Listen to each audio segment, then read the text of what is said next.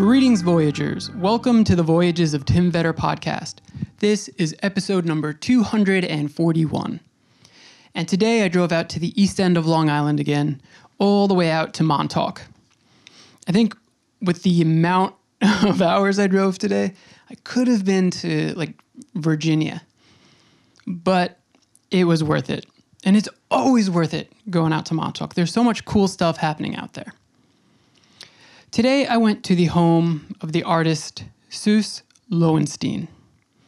She has done textile work, painting, and she makes incredible sculptures. You can actually go visit her if you put, actually, if you go to the notes for this episode, you'll find uh, a link to her website. But you can go check out the grounds yourself, where a lot of her work is featured, and probably her most famous work. I'm not going to talk too much about it because that's her story and she goes into depth in our conversation. But her most famous work is called Dark Elegy, and it centers around the story of her son, who in 1988 was on board the Pan Am Flight 103 that was taken down over Scotland. And it is heartbreaking, but at the same time, the work is incredibly beautiful. It's complicated. Now, this is a defining piece of work in her catalog, and obviously, this is a defining moment in her life that she carries with her every day. But I wanted to hear about her whole life. She's incredibly well traveled, has been to some fantastic places. She has a wealth of experience that you're about to hear about.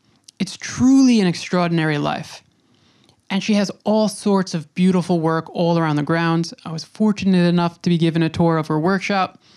And the current work that she's doing is, ah, it's really cool. So I felt incredibly fortunate to get to meet her today and to spend time with her and to see her work. I won't describe it anymore because this is a really great conversation and she and I will do that throughout the conversation. But if you're ever out in Montauk, please reach out to her and give her a visit. I really recommend it. She's not far from the Boneyard. It's like right down the road, actually, where you can get Whalebone magazine and hang out and get some snacks. She's a 10 minute drive from the Ditch Witch, where you can get some amazing food in Ditch Plains. So you can make a whole day of it. So again, go to the notes in whatever player, the description, in whatever player you're listening to this to, and you'll find links to her incredible work. There will also be a link to my Patreon account, and that's where you can give monthly and get some cool kickbacks like stickers and shirts and zines and stuff from around the world. We have just two days here before we are heading out to Iceland. Going to be my first time there. I'm very, very excited. Uh, I had thought maybe I'd have two episodes coming to you before that trip, but it will just be this one. So please enjoy this conversation with Suse Lowenstein.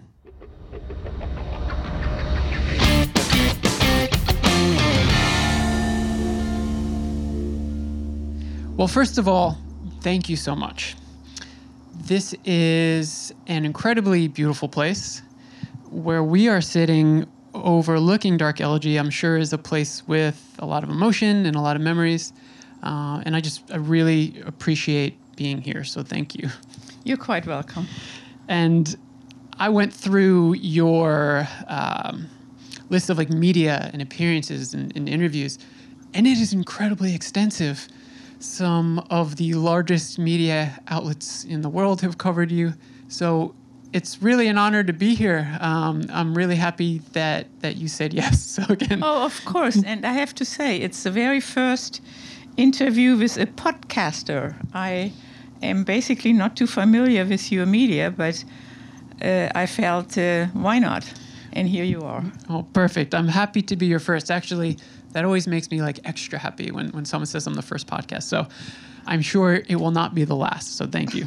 okay. Um, you were born in Germany, right? That's correct. Whereabouts? uh, it was outside of Berlin. At, at the time, it became the uh, the uh, eastern, the Russian occupied uh, section of Germany. But then my mother fled with uh, her three three at that point three children to the to the west, and that's where I grew up in Hamburg. In Hamburg. How long were you in Hamburg for? I was in Hamburg probably from the age of two until uh, 20 when I left. How was the experience growing up there? Oh, I loved it. You know, kids are kids are funny. Kids don't really ever stop to think, wait a minute, what is this really like? You just it's life. That's what you know and that's what you don't question. And uh, I remember how we, you know, we had after the war, we sat in uh, tenements that uh, where the apartment was shared by three or four families, and the children had to gather in the kitchen to uh, take the maggots out of the rice. And you know, we, we flicked them around into each other's faces. Oh, so we had fun. I can't even say how horrible it was. But that's what I mean. Kids don't question it. When they have three kids in one bed, that was it. And that's uh, that's sort of my very early childhood. And then there were still unexploded bombs in the in uh, bombed out tenements, which were our playgrounds, and there were terrible explosions at times with with kids being killed. And you know, so it was interesting. And I remember that. Uh, uh, my first school years, I got uh, food from the Americans. The Americans would come with huge containers of pea soup and uh, we were fed pea soup in school, and that was oftentimes the only meal that we had. Wow. Was there a point early in life where you took to art and creative endeavors? Very much so. I was always, how should I phrase this? I was always an oddball. I never really fit in. Uh, I felt I didn't really fit into any particular group of kids. I did my own thing. And if I wanted to crawl into myself, which I did quite frequently, I would create. It's just things out of branches. I would draw, I would shape, I would even carve shoes out of wood. We didn't have shoes, so I would carve, you know, the Dutch kind of clogs. Yeah. I did that, got some severe blisters, but nevertheless. So I did fr- from childhood on, and I was not a good student because I simply couldn't sit down and and uh, learn math in particular. So I had very, very understanding teachers, thank God, who allowed me to draw, create huge murals in the school halls instead of sitting in the classroom, which I couldn't do anyway. I was always a disturbance and um, whatever. So school was not a not a good thing for me. Yeah, I was going to ask if art was embraced culturally in Hamburg at the time. No.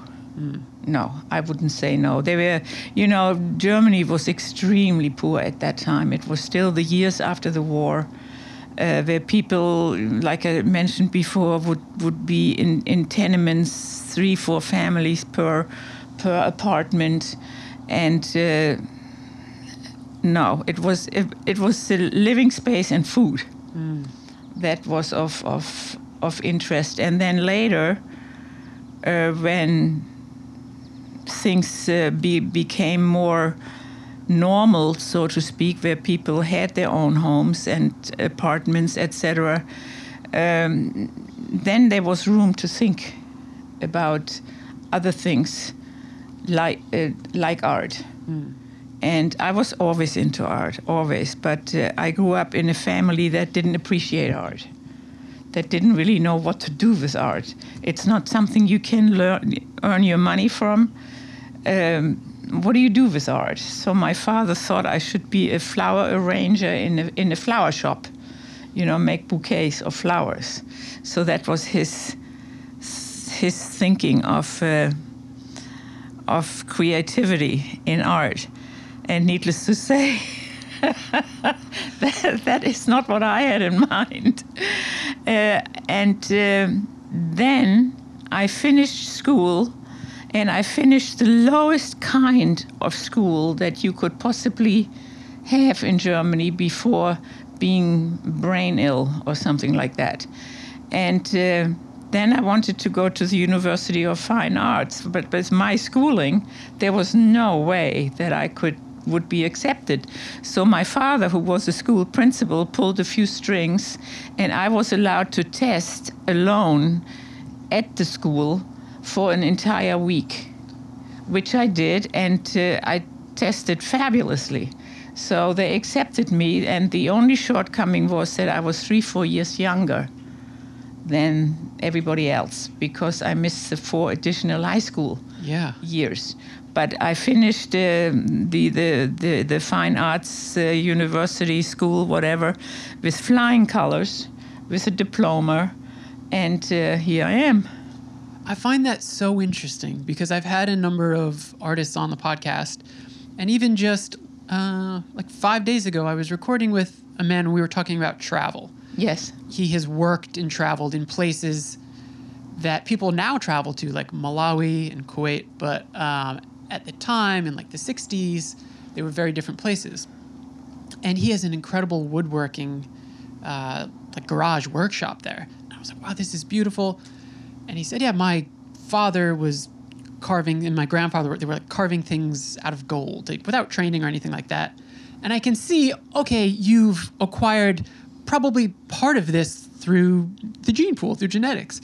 Have you ever been able to trace back, like, well, I had a grandparent who was artistic or who did craftsmanship or anything like that? Absolutely nobody. Wow.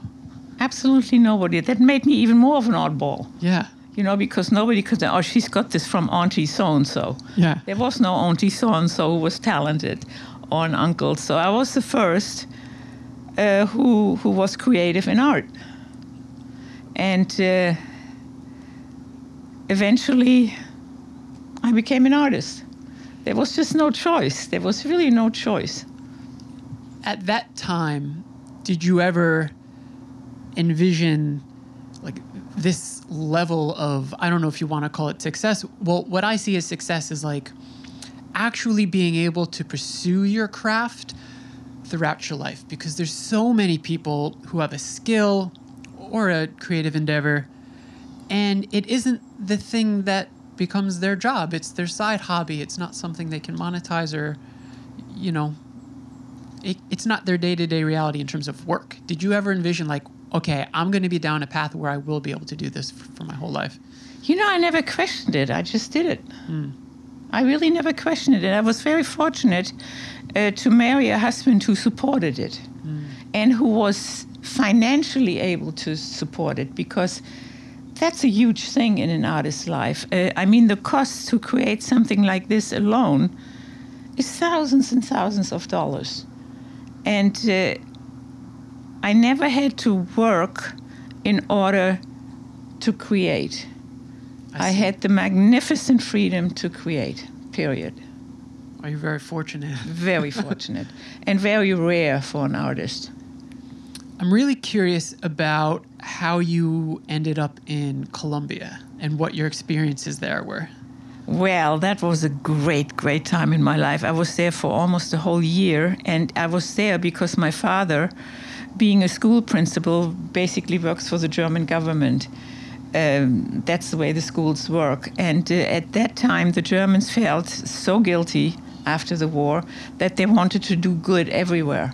And so they decided to, to go into underdeveloped countries like Colombia to build vocational schools. In my father's case, in particular, uh, auto mechanics, as well as um, uh, air, uh, airplane mechanics.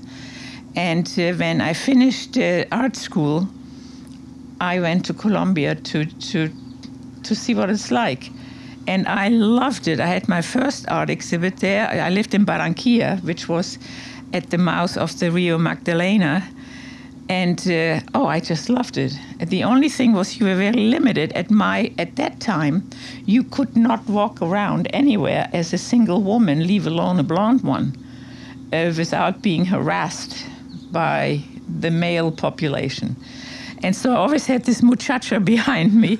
but, you know, we did what we had to do. And uh, the art exhibit made me feel good. I made friends and uh, went on an expedition into the jungle of Chocó, which was at that time one of the most unpenetrated um, jungles in the world. It still is to a great degree, and it was unbelievable. Sleeping on banana boats, sleeping on hammocks in, in the jungle, and seeing Indians who had never seen white people and who fed us things. To this day, I have no idea what, they, what it was. And in their huts, they had all these little uh, hand carved airplanes. And that meant that they saw the airplanes in the air and they thought they were gods. So they carved them and hung them in, in their houses to be blessed, protected, whatever, by these little gods. So that my year in Colombia was great. And then my father one day said, you know, you got to go back to Germany and start living a life and earn money. Well, I got off in New York and never took the second stretch from New York to, to, to Germany. Really? I, I'm basically a runaway kid because I couldn't fathom going back to Germany. And uh, in Germany, it was a little different when you were a little different.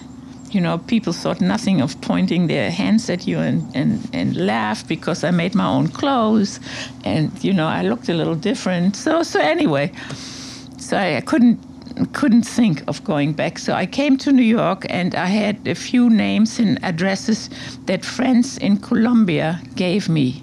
And I had $500 to my name. So through these friends, uh, I, I became somewhat settled in the city. Uh, I've lived in a basement apartment on 84th Street between um, Central Park West and Columbus Avenue.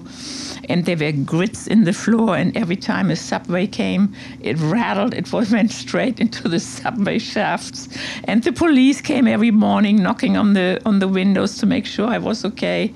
And then again, through the uh, friends in Colombia that uh, suggested some of their friends in New York, I went to a dinner party where I met my husband. And six months later, we were married. And we were married for 53 years. And sadly, sadly, he died just three years ago. He was really a, a, a wonderful, wonderful husband. That trip into the jungle in Colombia, did you do any work or sketching, or is there any work that was like inspired by that trip? None. I Wow. just sucked it all up. I mean, I was really interested and, and, and engaged, but I did not put. I'm I'm very. I never do that anyway. Even with this work, I never draw it beforehand. I make little models maybe, but oftentimes I I work right on the on on the final piece. What was the work that you showed at that first exhibit? um, this is interesting. In Germany, in art schools, you have to take, in fine art schools, you have to take two disciplines a fine art, which you want to do, and uh, an art with which to support yourself. So I did uh, textile designs. And these were textile designs for decorative fabrics, big designs like uh, curtains, uh, bedspreads, shower curtains, rugs, that kind of thing. And often, oftentimes they were very painterly. And so that's what I exhibited. I've looked at some of your textile designs online, and they're really, they're really beautiful and they're really colorful and vibrant. Right. I'm gonna obviously in a little bit we'll, we'll talk about Dark Elegy, but I was a massive uh, Anthony Bourdain fan. I'm always talking oh, yeah, about him. Oh yeah, yeah. Uh, so my partner Leslie and I we went to see the documentary about his life that's out right now, Roadrunner, um, which was honestly like the, the final third was really heartbreaking, um, and also part of it was really inspiring. It was beautiful, but th- there's an artist in it named David Choe who I also am a pretty big fan of, and he said in that, and I, I've I've heard other people talk about that the best art, and obviously that's subjective. So the best art, in his opinion, comes from darkness and and pain and, and places of struggle. And I, I, can see that there is pain in some of your work, but then when I look at the textile design, I see like joy and happiness, and maybe that's just how I'm interpreting it. But can you create in sort of like any sort of mindset, is, or is there anything to what he's saying where like it, it comes from actually darkness? is easier to create when when when there is drama and pain Hmm. and heartbreak. Uh, that to me that was like like if dark elegy for example it came by itself while with other pieces i have to struggle a little bit uh, sometimes an idea comes and it's like the little dancer that I just showed you. I mean, it's a no-brainer that you know this is what that piece of wood wanted to be, and that's what it became. Uh, but I do find it easier, especially with Dark Elegy, which is so so unique uh, in the way that it was created and so authentic because it's me and, and hundreds and thousands of women who go through the same thing. Uh, so it was also a, a way of staying sane, to be honest. If I didn't have this, I, I don't know if I'd be sitting here talking to you today. I probably would have done away with me, with myself. Uh, because this was so horrific. Absolutely. The entire Pan Am 103 story was so horrific. From beginning till end, the unfairness, the, uh, the cruelty, the idea that our kids fell six and a half miles, just their bodies. I mean, it's unthinkable. Is is it okay to for us to explain what we're talking about to, to Yes, listeners? absolutely, Okay. because uh, that is reality, and I don't believe hiding reality. That's not me. So your son was a student in Alexander was a student at Syracuse University, and Syracuse University has a school in London that is used by many universities throughout the world and United States. So the school in London does not only have Syracuse students, but students from other universities as well. And uh, so many kids take half a semester abroad, abroad, and so did Alexi. Sorry, I'm just untangling the wire from your feet. And okay. so did Alexei. And uh, he was basically on his way home uh, when the um, when Pan Am 103 exploded. He was 21 years old, and uh, I think his time in London was the best time of his life. And uh, he sat in a row where in row 20 there's actually a film out about i don't know if you've seen that I haven't. it's called C20D. It's on Amazon Prime. Uh, so he sat there, and the plane broke open right in front of him. So he was one of the first to fall. And just his body, he wasn't even, you know, some kids were found still strapped in their seats, but it's just his body fell. And I'll be grateful to say and be grateful forever that he was f- intact when we got him back because a lot of people got a hand or head or it's just terrible. Uh, airplane victims don't fall pretty. They, they, it's, it's, it's a, it's a horror show. So you know, these are the things that we ended up being grateful for. I mean, it's, it's bizarre, to say the least. And for a while, we didn't know if we ever got anything back from him because a lot of people did not, because uh, the people were incinerated in the wreckage. But we did, and I think it was the beginning of January that we received him back at Kennedy Airport, and that was another horror show. You know, we were asked by Pan Am to be there at a certain time, which we did, and uh, it turned out to be the livestock quarantine section at Kennedy Airport, where we received our loved ones back. And Alexi came in a truck that was filthy and spray painted, and they opened up the back, and I think there must have been like 24, 25 caskets in there. And that's how we got him back in the livestock quarantine section at oh Kennedy Airport. It is unconscionable. Was there like a, a media presence because of the story? No media presence. Okay. No. Should have been. Just to, to know for the future, I have to add that Panama 3 was the first great crash and tragedy with which the State Department had to deal with. And they had no clue how to deal with it. And they're, they're the first to admit it. They've come a long way. So if something like Panama 3 happens today, the victims' families will be treated differently. Hmm. Was there ever anyone who was identified and to be responsible? Oh, yes, uh, Colonel Gaddafi. Oh, okay. Yeah. And, and there was a, uh, uh, the, the, the families were paid money from Gaddafi. Wow. So that was basically his admittance of guilt. I read an interview with you where you talked about receiving your son's jacket and how you would weld in his jacket. Do you still have it? I have my jacket, it's in the studio, and until the day I die, it'll always be there. And yes, when I weld, I'll add a few more holes to that jacket because I got it back with a few ja- a few holes uh, from from the fires. I don't know where exactly it was found, but uh, yes, I have it and I use it. I'm going to ask you about, uh, I'm going to say piece, the very multiple pieces here. When I, I'm obsessive with this podcast, um, I'm not NPR, I'm not someone that makes money off of it. I was just talking to, this is going to be a very long aside. I was just talking to my dad. My dad retired to Maryland and he does a radio show.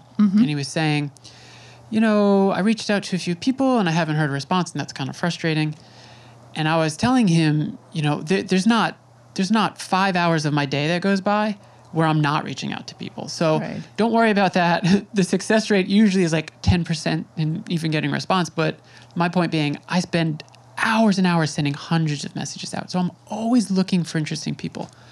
I love coming out to Montauk. Uh, I grew up in Suffolk, so as a late teenager, we would come out for the day. We couldn't afford a hotel here, um, so we would drive back. So I have fond memories of that, and so I have no problem making the trip out. I love this, and I was looking for artists out here, of which there are many, and I saw your work, and I didn't know the story. I knew nothing.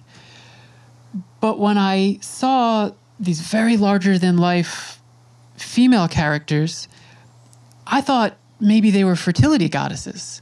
It reminded me of the figurines that were shown to like worship uh, or even celebrate, I guess, um, uh, reproduction in African societies.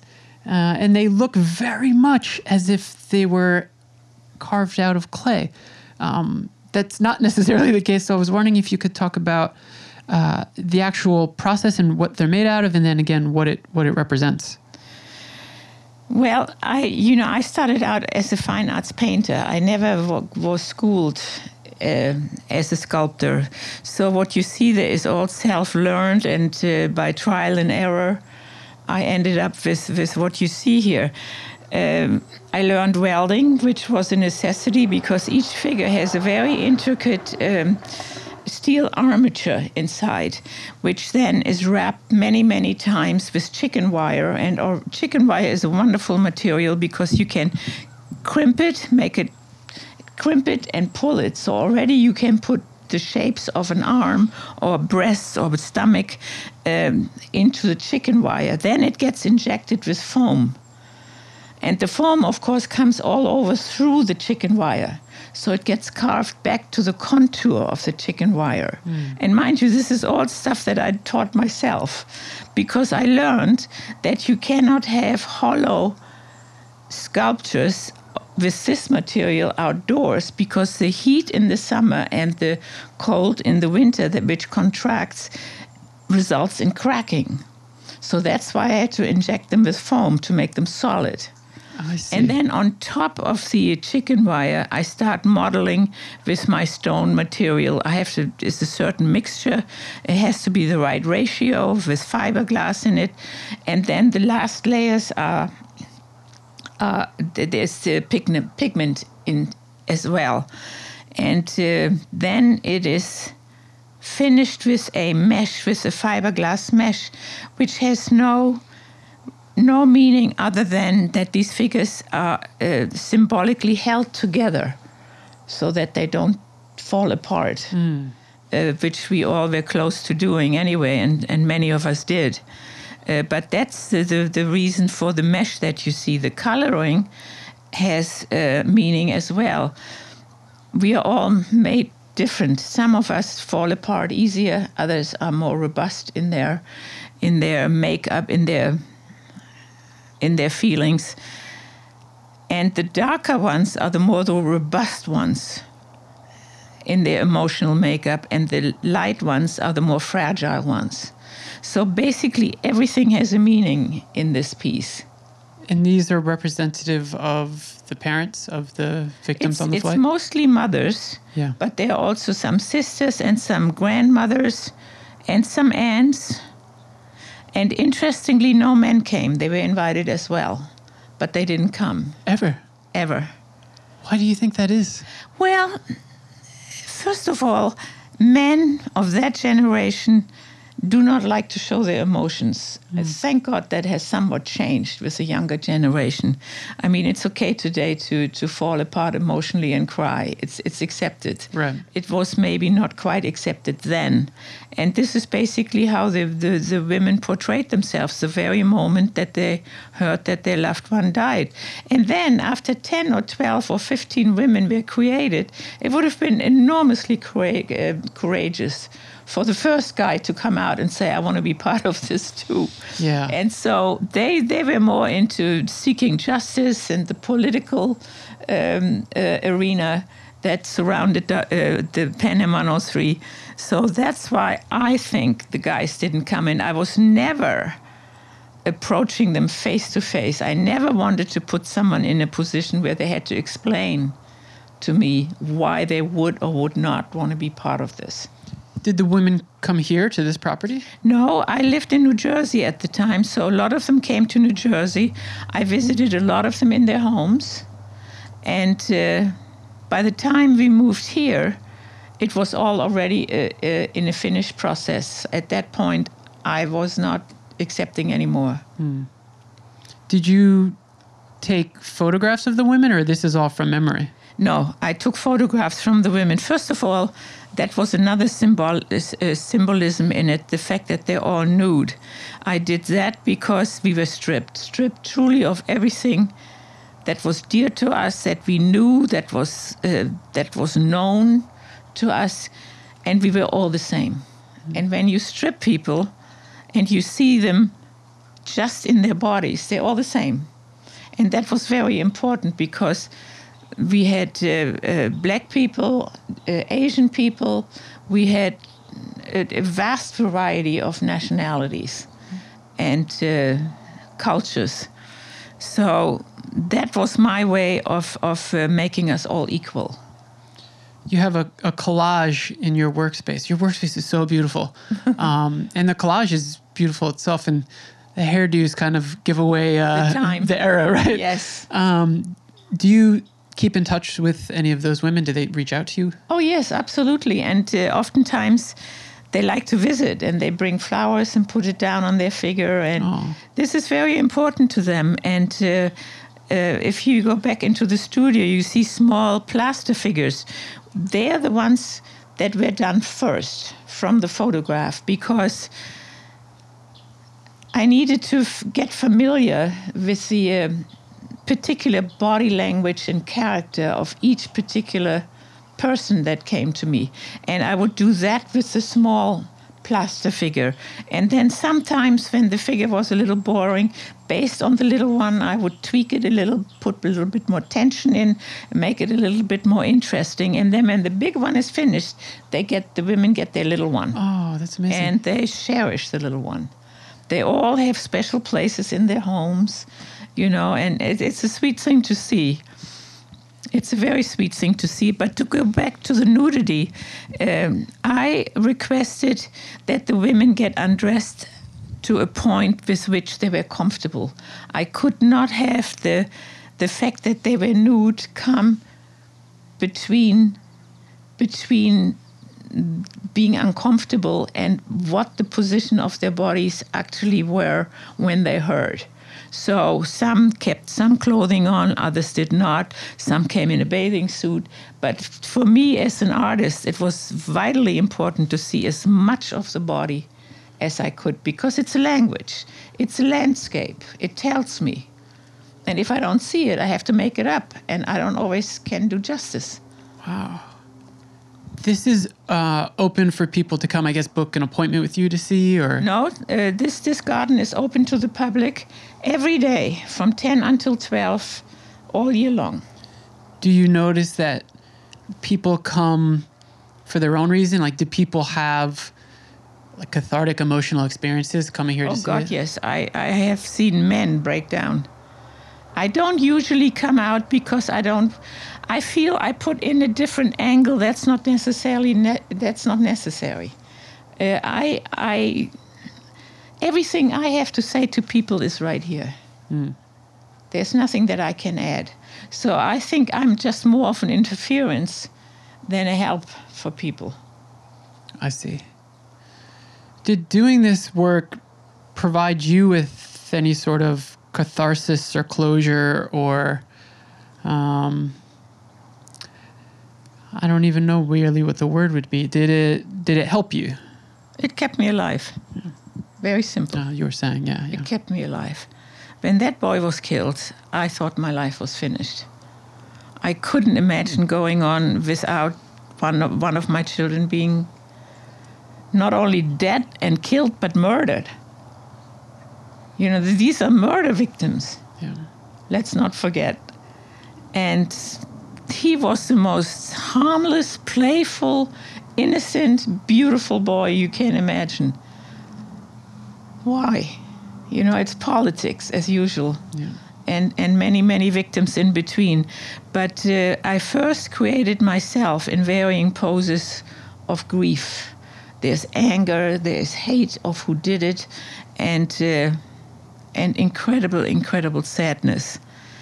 And uh, then I noticed at our Pan Am 103 meetings, which we had almost immediately, there was this one woman that was so regal and so, uh, how should I say, so special the way she carried her grief. And I figured maybe I can ask her to to participate in in, in dark elegy, and I did, and she loved the idea. And while I asked her, another woman who, whose daughter was on Pan Am 103 overheard this and asked me if she could also participate. And boom, that's when I figured, oh my God, if I could have as many of them as possible, that would be an incredible hmm. memorial to all that we've lost. And that's how this basically was created. And we had a little newsletter, and I put a blurb into the newsletter describing what I was doing and inviting everyone who would want to contact me again, because I would never want to do what I did with the first one to do face to face asking, because I thought it was inappropriate, basically. And uh, this is the result. Approximately how long would a single figure take to make? With a good assistant or two, about a month and month and a half. Wow. But I really dragged it out because, like I said, it, this was my sanity for Yeah. a long time. And this is so this is years and years Yes, 15 years. Unbelievable. I did other things too in that time, and I, I traveled a lot during that time too. But from beginning till end, this was 15 years. I'm going to switch topics for a second. You referenced a conversation that we had in your workshop that I think is really interesting. Talking about the the roots that look as if they are dancing, and you said this is the pose that they wanted to be in. I think somebody who maybe doesn't have your mind is going to say, "Well, roots can't talk to you; they don't tell you." Uh, I can't recall exactly where I read this, but I remember reading in a book an artist talking about ideas and how where does that come from like what is planting that seed um, i'm wondering if you have any sort of insight into that or like what exactly do you mean when you say that the, the roots wanted to be in that position Well, it speaks to me. it lets me know. And uh, yeah, that, it's very simple. And uh, if I need to create something that doesn't speak to me, where that I have to make make something out of it that then in the end does mean something and speak, it's not as close to my heart as something that where boom immediately I know what that's going to be. Or it comes into my head, but I can't tell you where it's coming from. It just it, it just comes. I love it when that happens. Oh my god, I love it. I love it.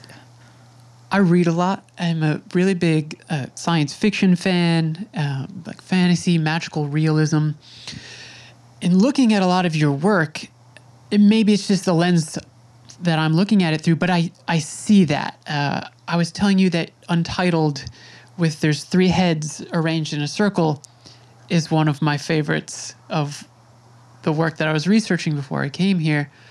And it makes me think of something futuristic, almost like the Godhead, like the Emperor, and they've they've been fallen. Um, I'm not going to ask you what that means, but You know, you are almost right on. really, Yes. These this is what I felt for Gaddafi. really, Cutting his heads off again and again and again. wow, That's really amazing. wow, okay. they don't look like him, but that that is the initial feeling uh, Wow. before I created them. well, that's that that threw me for a loop. I wasn't I expecting that. it's yeah. leaving you speechless. well, I think maybe less so in the meaning of the work, but the actual physical imagery. I guess what I was getting at is a lot of it feels to me like imageries of a, a imagery from a, a storybook or a graphic novel. Were, were there any particular artists or pieces of work or books or mediums that were particularly influential on you when you were developing your style? Well, one, I'm I'm a great great admirer of Rodin. He is one of my kings.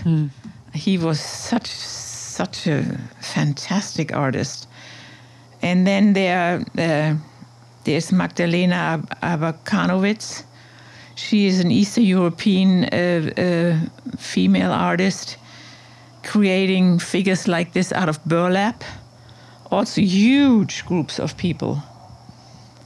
Uh, she's she's one of my idols. And there, there are many others, but I would say that those two are on top. Okay. Obviously, New York City is a place that is his, well, historically, I guess, kind of always embraced the outsider and the other. Quite literally, in the sense that, you know, that's where Ellis Island was. That is where many immigrants passed through as the portal to the United States. Right. But, you know, I grew up on, on I grew up in Suffolk in a place that to me felt very conservative, to me feeling like an outsider in many ways as well. And my friends, like New York City was the place to go. It was sort of like the, fortress of solitude for um, for outsiders, for for creative Right. types, for punks, for That's exactly what I was told in Colombia, which is why I got off the plane in New York. where did you feel embraced early on?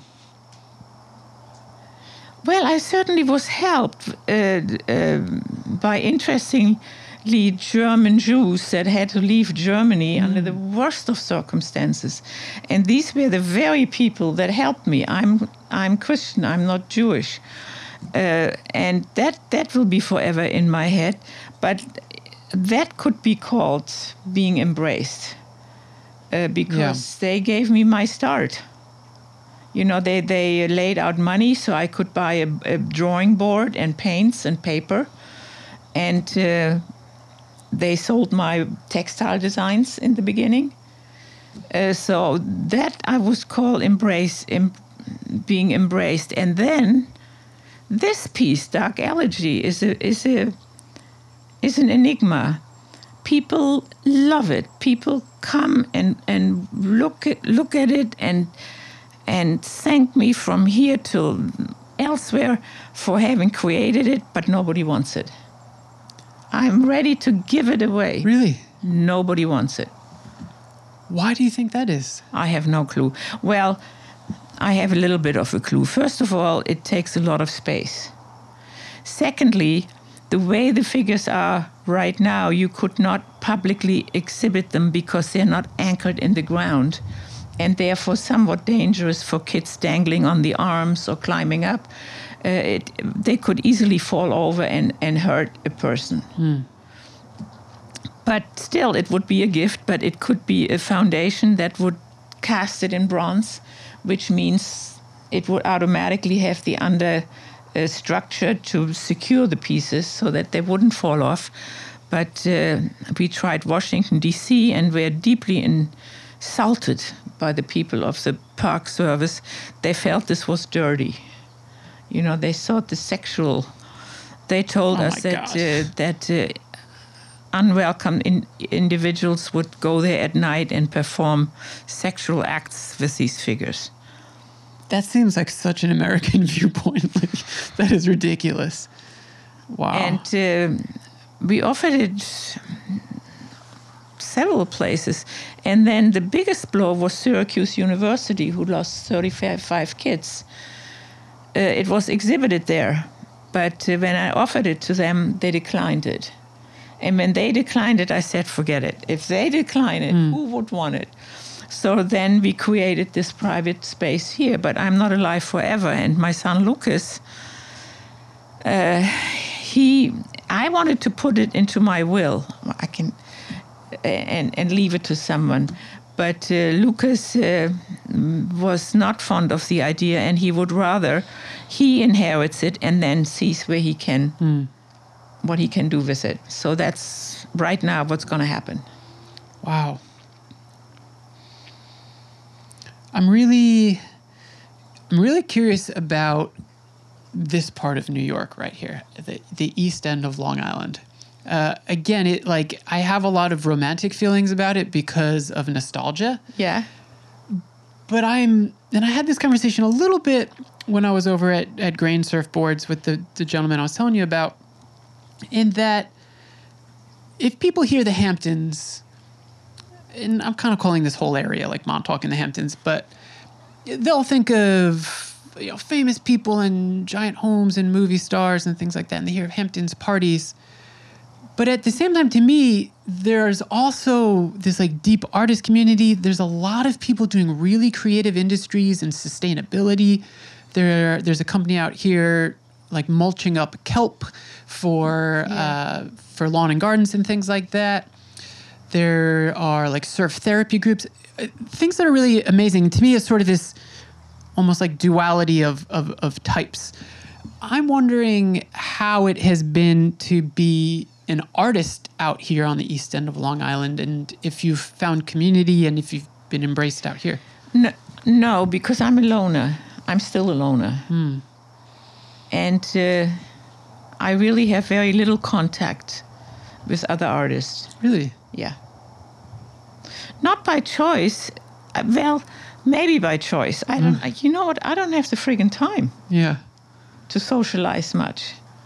You know, I'm I'm on. I'm 77 now, and I get tired. I'm I'm I come seven o'clock. I like to sit and read a book or listen to music. I I'm t- I'm not going to any party, and and schmooze around. I it's just not me. It's hmm. never been me. It's certainly not now. Yeah. Are you do you work every day? No, no. I go a lot of ki- I go kayaking. I go uh, biking. I have a nice bike. I go, for an hour or two, very early in the morning before the cars come out and ride my bike. And uh, no, I'm I'm still a loner. Just I've always been like that. Wow. Even with I, I'm assuming a lot of people come out. Oh here, yeah, but like I said, I don't mingle. Yeah. It would be interesting if I don't know. I, I know you said you don't particularly want to know sort of the reason why everyone is seeing it, but like a No, be- it's not. It's not that I don't want to know. I just think that I would be interfering Ah. with the viewer. I see. Yeah. because you know they all want to know how, what, and where, and no matter how you twist it, you are you're really interfering with their own imagination and thought process. And I don't want to do that. I see. Yeah, I think that makes a lot of sense. Are you? Um, are there any particular pieces or ideas or projects that you're working on now that people can expect to see in the future? Well, like I said, I, I'm working with the firewood with balls um, for lack of uh, another idea at the moment. And I'm getting a kick out of it only because I'm doing, I'm making something out of absolutely nothing. And I think that's terrific. Yeah. Uh, that's something new. I, I don't think I've ever done, created something out of absolutely nothing. You know, it's stuff you burn. You make a fire out of it. It's in your fireplace. And here I'm making a sculpture out of it. So I enjoy that. Yeah, and it's quite beautiful too. I we were chatting about this before as well, and I thought your perspective was really interesting. I, I was mentioning to you, I've traveled a lot through Southeast Asia, and you have a piece with some Buddha heads that kind of look like the Buddha is depicted differently in different cultures. These to me reminded me of like the Thai depiction. Um, and I had asked you if you were Buddhist, and I'm wondering if you could share that because I thought that was really interesting. Well, I'm not a Buddhist, and I'm not. Uh, I don't believe in any religion. Buddhism may not be a religion, but rather a uh, um, a philosophy or a way of living or thinking. However, if ever I had to choose any belief, I would choose Buddhism because it's quiet, it's peaceful, it it doesn't seem to make all these financial demands that almost every other religion uh, demands. And there's just something beautiful about the, the Eastern culture that includes Buddhism. I've also traveled quite extensively in Thailand and my, Malaysia and Really? Singapore, Hong Kong, and uh, been privy to ceremonies, Buddhist ceremonies with the monks, and I loved it. It was it was very welcoming, inclusive, uh, and so that is where those pieces came from. And then I I elaborated on the very old antique basis which in itself is a history. There's history there, and then the peaceful Buddha has, and then uh, then came the Trump era with all the turmoil, and and that's what the roots depict on the on the monks' hats. Where were you in Malaysia? I was in Kuala Lumpur, and then we uh, we took trips along the the oh, what was it called the South South China Sea. What was it called? Beautiful beaches. Ah but mostly Kuala Lumpur because my husband had uh, business there. Oh, okay. Did you do any work over there while you were in Southeast No, Asia? I didn't, but I soaked it in. Yeah. I mean, the, the impressions and the smells and Yeah. the, the sounds, especially in the big cities. Oh, I really love that you said that because I've tried to explain this to some people, but and and not to say every Southeast Asian city is the same, but there there's actually a smell like in a place like Saigon, Ho Chi Minh City. oh, I've been there too. Fantastic. Uh, It's one of my favorite Yes. places in the world. Yes. The smell actually isn't really a pleasant smell. No, but it is what it is. I mean, it belongs there. And it is intoxicating. When you go back there, Yes. you're like, mm-hmm, I know where I am. It's Yeah. so strange. And I would always, uh, my favorite places were the markets. Yes. I loved the markets. And, uh, it- North Vietnam was terrific. I never ventured to South Vietnam, but um, North Vietnam, we traveled extensively also uh, by car toward the south, but not all the way to Saigon. Did you get to see Halong Bay in the north? Yes. Oh, unbelievable, right? Amazing, amazing. Yeah. it's so so yeah i, I mean I, can just go back to them. I just soak it in. I don't have time to draw or even photograph. It never sh- it never shows you the way it really was because it doesn't smell. Yeah. to me, Halong Bay it's timeless in the sense that like you don't see any like cultural markings of the time period you're in, but it feels to me as if I was like dropped into an ancient time. Like it sounds so Yes. corny, but you almost expect to see a, a dinosaur pop up or something but, like. but all the humps. and- Exactly. It's it's it's fantastic, and I was there a long time ago, uh, probably before all the the the uh, travel agent Yeah. groups came, and uh, there was a lot more local boating going on, and we even stayed over a couple of nights in, in a bigger boat. It was it was remarkable, really remarkable. And what I always liked too were the monasteries everywhere. I Yeah. loved the monasteries. Did you take photos or document during this period at all, or? I probably have it, but you know, this is all paper photography you're talking about, not not in in the uh, Right. it was very different. And then uh, slides. But how do you show hundreds of slides these days? I know. It's, it's Peter was an avid photographer. Underwater, we were Really? avid scuba divers. Yeah, in Papua New Guinea primarily. No way. Yeah. What what like what time period was that? Were you there? This was in the early 80s. Unbelievable. What was it like there at the time? Ugh, one one generation removed from from headhunters and and people eaters. We actually bought a cookbook at the time, How to Cook Men. no. I think that's in a Twilight Zone episode, actually. Wow. That's really fascinating. Yeah, we had. I think we went five times, and we would always live on a on a, a dive boat, but we would uh, visit visit different tribes, and we would always bring presents, you know, like uh, milk powder or whatever, and and you know they would be so sweet. The kids, especially, they would come, and if you had a rubber band around your wrist, they were fascinated because they didn't know what that was, and then you would snap it and it would hurt a little bit and so we gave out rubber bands and on and on and on and um, I, it was magnificent I didn't know all this. Did have you ever uh, traveled at all in Africa? Yes uh, as a matter of fact i'm going with my grandson on september 30th for three weeks Where are you going? Uh, this time I'm going to uh, first I start out in Dubai because I think that just has to be seen. The craziness in- in Dubai just has to be seen, and from there we go to Tanzania and then to Kenya, Oh, and we'll finish up in uh, at the Diani beach. I've okay, yeah.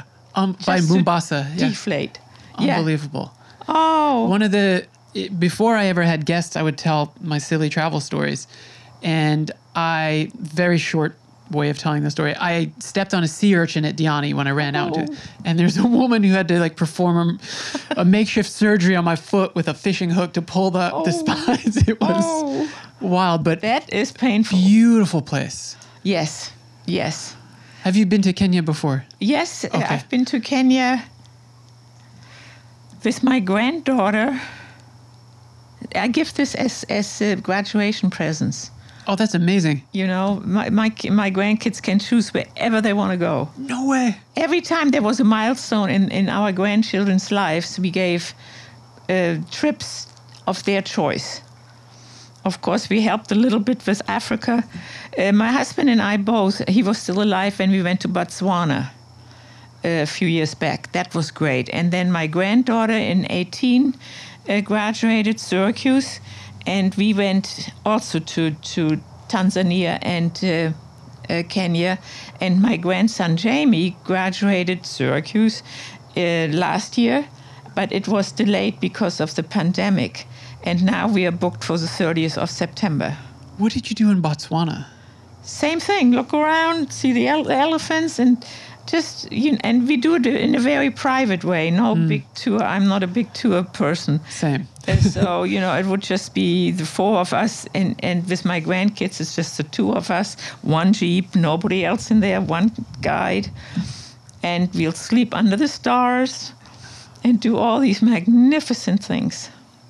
Have you ever written at all? I mean, No. because this is, I would love to read a memoir of your travels. Like, that's incredible. You know something I just said to Lucas, my son?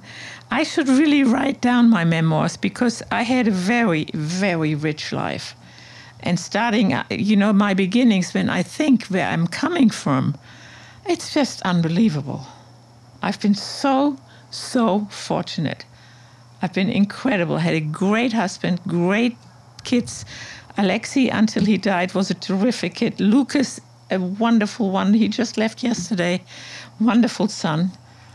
And uh, the grandkids, I'm very close with, all three of them. I think maybe we put a pin in it there because that's a beautiful way to to wrap up the conversation. I think. Again, thank you. This is first of all, it's an honor that you trusted me with your story. It's an honor to be here, to get to know you, to hear your stories. Uh, I too feel like I've lived a really fortunate existence in my 35 years so far. So um, it's it's moments like this that really mean a lot to me. So thank you so much. Thank you, Tim. It's been a pleasure talking to you. Cheers. All right, Voyagers, that is a wrap on episode 241 of the Voyages of Tim Vetter podcast. That was really an incredible conversation. I'm so fortunate that I was able to go out there and to see her home and to see her work and to share her story with all of you. So please check her out and her work online.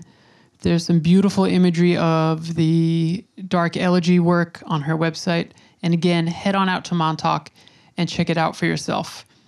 There's a lot of cool stuff out there. When I come back at the end of the month, I'm going to be headed back out to Montauk in the East End to do a few cool conversations. I'm probably going to go to the North Fork too, to go to Greenport.